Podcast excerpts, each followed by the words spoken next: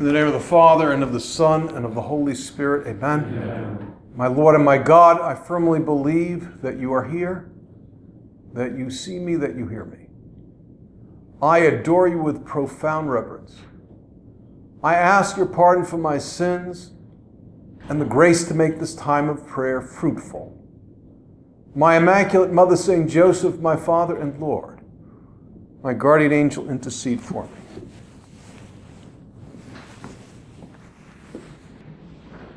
With your permission, Lord Jesus Christ, truly present with us in the Blessed Sacrament.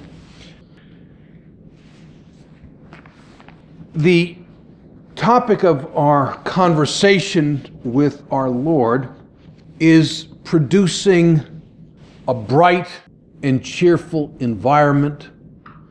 And if we are with spouse and children, using a phrase of Saint Josemaria, a bright and cheerful home.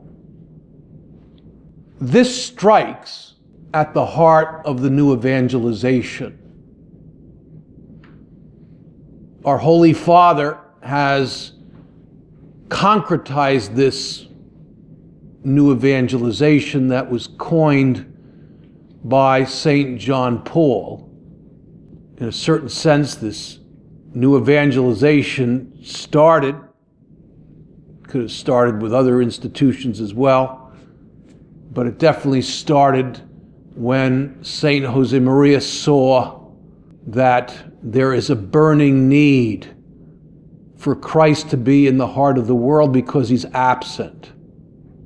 And the burden of that task lies on everybody's shoulders, but especially on the shoulders of the laity because only the laity can bring Christ to the sports field, to the farm, to the auto body shop, to the classroom, to the law office, to the operating room, to the maintenance work, to the family. And so there is an urgent need for Christ, especially today with such an absence of Christ and an ignorance of basic norms of morality that ultimately lead to happiness. And the Holy Father says, in order to evangelize, we need to always lead with joy, especially today in the 21st century. It was certainly the case when the apostolate or the evangelization began in those first years of the church's history, when the great majority of the population had no interest in what was objectively true or objectively false. But when they saw the witness of those early Christians, the experience, the collective experience of the pagans of that time, was see how much they love each other that was recorded by one of the ancient writers, Tertullian. And we need to repeat that. And it's no accident that the prominent part of love in the life of Jesus is his joy. And the first description of Jesus is that He's everlasting life, that He's light, that He's life. And Luke, who tailors his gospel to the Gentiles, he is good news of great joy. Since we could use supernatural syllogism, what, what is at the heart of the work of evangelization to bring Christ to people? To draw people to Jesus. Jesus is joy. He doesn't only have it, he is it. And that keeps resurfacing in the Gospels. And the first and only time, and that's very much at the end of the Gospel, it's his last words. He refers to himself the first and only time in the third person. And this is eternal life. This is joy. That they know you, the only true God, and Jesus Christ, whom you have sent. And this knowledge, there's two kinds of knowledge knowledge of that mind, where I learn algebra, I learn historical facts, I learn current events, I learn the sports scores. That's academic knowledge. And then there's the knowledge of the heart. Sure, I know her. She's my mother. Yes, I know him. I know him very well. He's my best friend. Yes, I know her. She's my sister. So it's the knowledge of the heart. And our Lord says that this happiness is in function of this knowledge of the heart. In other words, this bond of friendship with Him. And so the if bringing Christ to others is at the heart of evangelization, which means bringing good news, evangelon, which is a Greek word which means good news, then evangelization means to transmit joy to other people. And if I'm not transmitting joy, I'm not evangelizing. Now, just for the sake of argument, isn't spreading the gospel, isn't evangelization giving good doctrine? Of course it is. Evangelization is teaching the truth. It's teaching the truth about Christ. It's teaching the truth about the demands of human nature, which is the moral law, which is objective. That people cannot be led to Christ without living the moral law.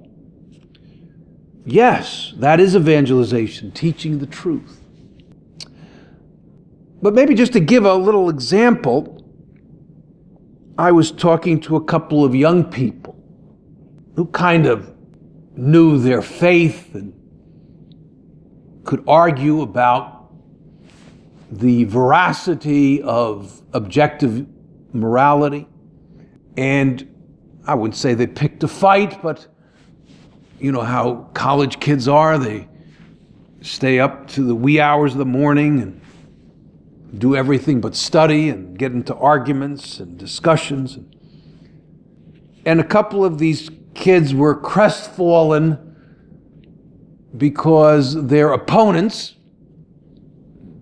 talking about one of the current moral issues, didn't care if they were right. They even conceded, you're probably right, but we don't, I don't care. I don't care about the truth. If that suits you, suit yourself.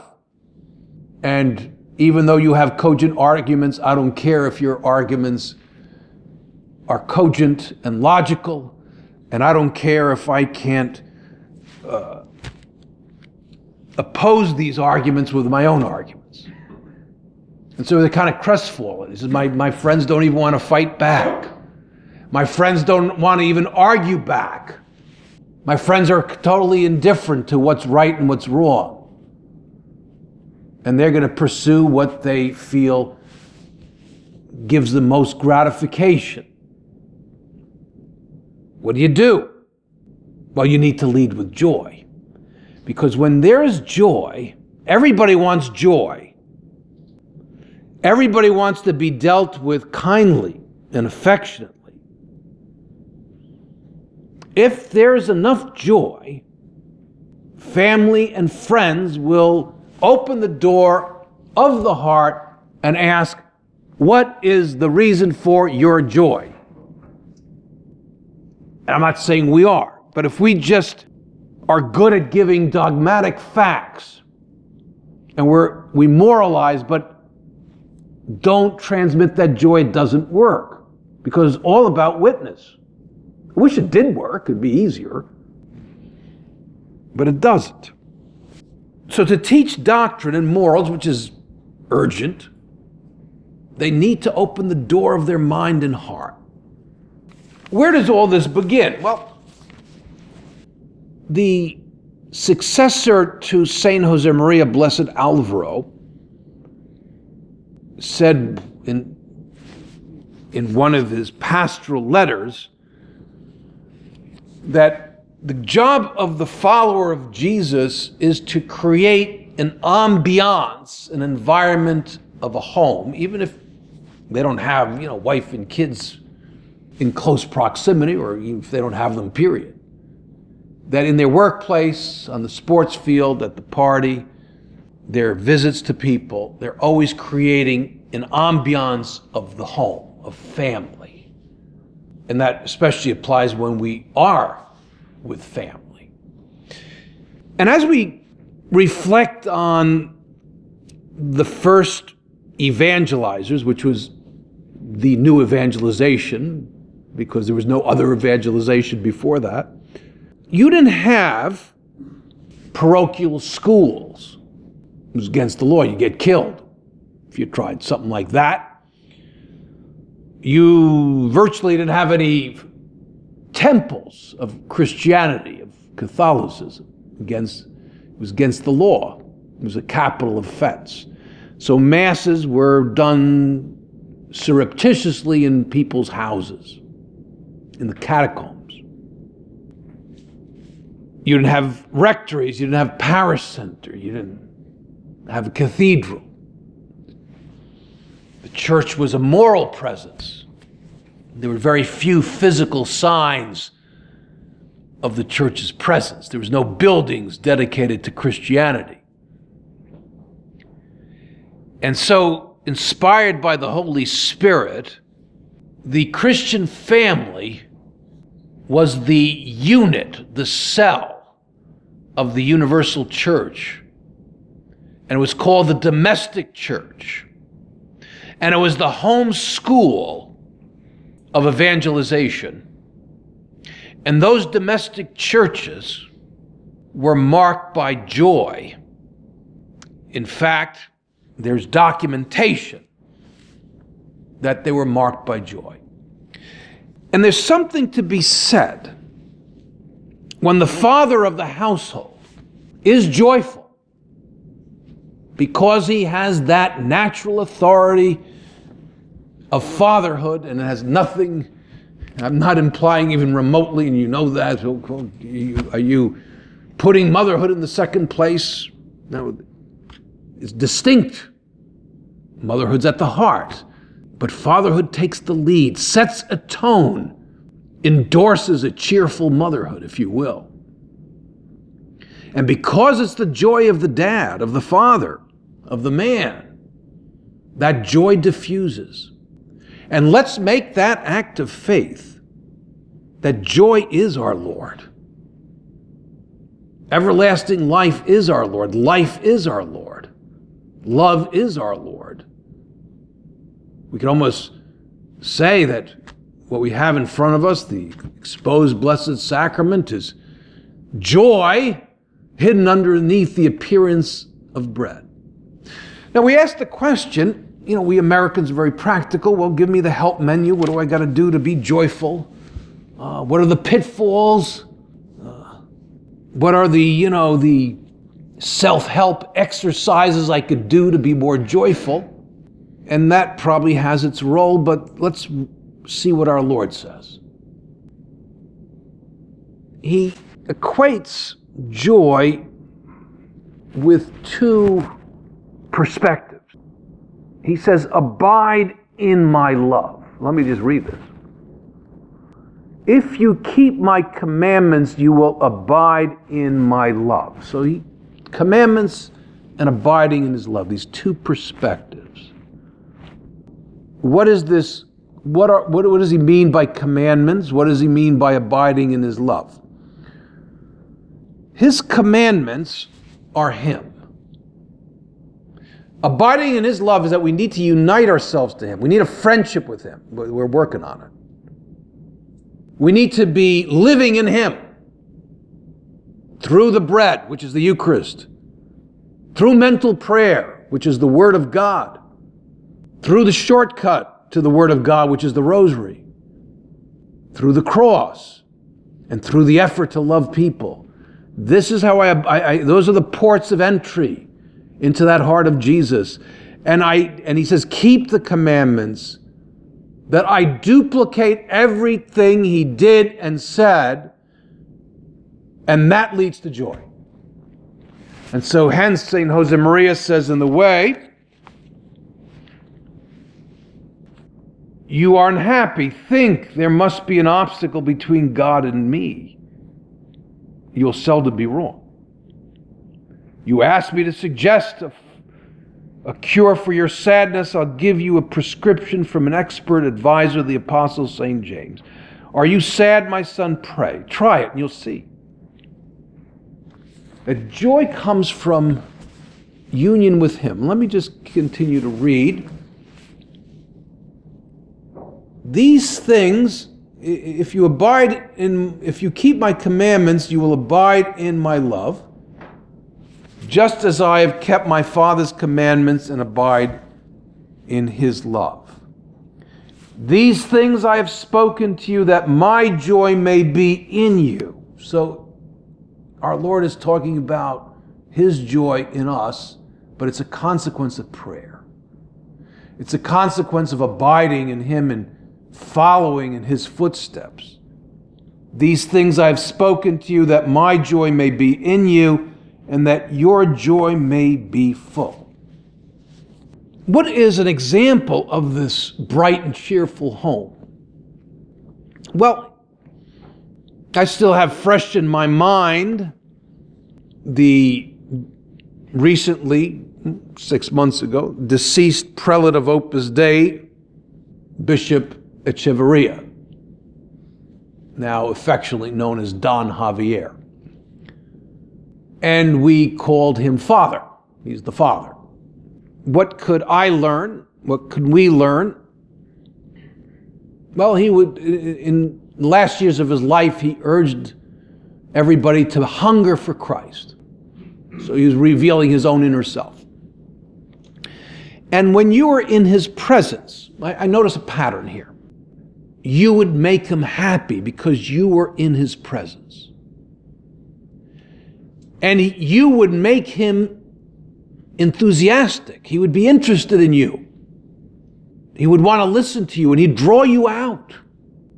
And he had a smile of contentment because you were in front of him. And he would tell, he would say, he's frustrated because he wanted to spend lots of time with people he met, people he was close to. You'd be frustrated when you have to say goodbye to you.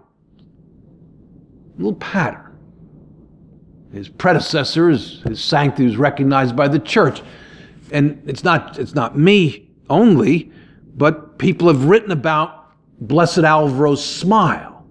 He, he'd be happy again to see you. He had a smile. And he gave the false impression that he had no problems. He had a lot of what we would call problems. I'm name dropping saints that I saw. Pick any saint you want, but the common denominator is that, that joy. Not clowning around and backslapping joy and, you know, an artificial joy where, you know, you're kind of a goody goody and you're you're moronically laughing at things that go wrong. I mean, it's not that kind of joy. But this this happiness because the fullness of joy is in you, and this joy that is a consequence of loving people. And let's, you know, get down to, we all do, have to get down to concrete resolution. Uh, uh, and maybe examine ourselves at the end of the day. Just that simple question Did I lift my spouse's spirits today? Was the hello a lackluster hello? Am I in the habit of giving lackluster hellos without being weird about it, but genuinely happy to see, in your case, your spouse? Is there time with each child, each son and daughter, where there's interest, there's joy, You leave them happier than they were before. Are you fun to be with? Do people look forward to you coming home because you lift spirits? You're in a good mood. You're so happy to be with your family.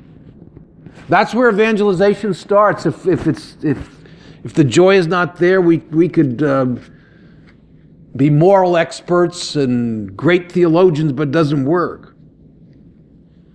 You have to be my witnesses. What does Jesus mean by witness? That I got to reflect his joy, not perfectly. And when I give in to ill humor or anger, that I get up again, I, I, I apologize and begin again. I'm a vessel of clay, but the overarching sentiment I have is joy. And so the, the other resolution, and I finish, I don't want to give general absolution here, um, is that we commit ourselves to prayer because that's the real source of joy. That's what our Lord says, you know, abide in my love and then you'll then I'll give you my joy. And that and so that your joy may be full. Well, we take that shortcut as we always do to the Blessed Mother. In the Litany of Loreto, there's an invocation addressing her as cause of our joy. Well, we go to the cause of our joy and ask her to help us abide in the joy of her Son so that we transmit it to others. I thank you, my God, for the good resolutions, affections, and inspirations you've communicated to me in this meditation. I ask your help in putting them into effect. My Immaculate Mother, St. Joseph, my Father and Lord, my guardian angel, intercede for me.